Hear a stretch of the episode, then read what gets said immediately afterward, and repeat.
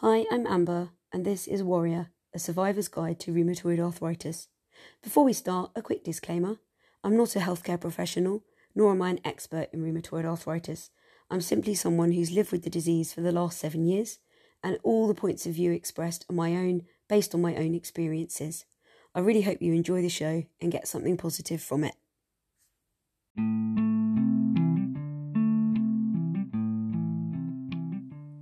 I first started noticing symptoms towards the end of 2013. I was very tired and I had what I thought was a cold. This soon developed into sinus symptoms, and I went to the doctor after a few weeks. They prescribed me antibiotics, but the sinus infection seemed quite stubborn. I was very tired as I'd recently gone through a breakup, and looking after two young children whilst working full time was certainly taking its toll. I put it down to nothing more than this and kept soldiering on. Before long, some foot pain accompanied my existing symptoms. It started after a night out wearing high heels, and at first I thought maybe that was the cause of it, but after a few days, when it persisted, I started to get worried. I went to the doctor, and they suggested it could just be mild inflammation caused by wearing the boots I'd had on on that night out, but it wouldn't go away, and soon hand pain accompanied it. After more visits to the GP, I was finally returned to I was finally referred to a rheumatologist who took one look at me and declared that he believed I had early signs of rheumatoid arthritis. I chose to go private for this appointment, which helped me jump the queue. I'd really recommend this to anybody who is trying to find out what diagnosis they might have. It cost about 200 to 300 pounds, but it's really worth as you can slot back into the NHS system after your initial consultation. I was absolutely devastated when I got the news. It was my worst case scenario. My dad had suffered from RA, and I knew the kind of deformities and difficulties that he had from it. It was also the worst thing I found when I Googled my symptoms.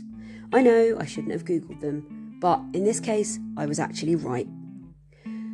I rushed home feeling utterly crushed and miserable from the diagnosis I'd been given. I felt like it was a life sentence, and I couldn't see how on earth I would ever move beyond this time. My feet were so painful, I felt so tired and ill every day. It was a struggle just to get through life. I didn't know what to do about my busy job as a teacher or my role as a mum, let alone anything else in my life. I felt like everything was coming to an end. So miserable and alone, and I was only in my mid 30s. I, of course, rang the closest friends and family and told them the news. Their reactions were mixed. Some were sympathetic, others told me, At least now you know what's wrong with you, which wasn't particularly comforting. I found that people at this time say the best that they know how to say. They say what they think is helpful, and we must be kind to them because they're trying to support us, but they don't always get it right. From then on, I set about trying to get my head round the diagnosis and how I would move forward with my life. And that's for another podcast. Let's move on to education. What is rheumatoid arthritis? Well, if we look on Google, we're told one thing, but really it doesn't sum up what the disease is like. Simply saying it's a swelling that's an autoimmune reaction in various joints of the body doesn't really give us any idea of what it's like to live with it day to day. Essentially, it's your immune system fighting you. Your immune system has decided that you've got an injury somewhere that you're not really injured. Your immune system has decided that actually you're poorly, even though there's no bugs going around at all in your body. This means it rushes to fix things that aren't actually wrong, and this causes a problem. Inflammation is painful.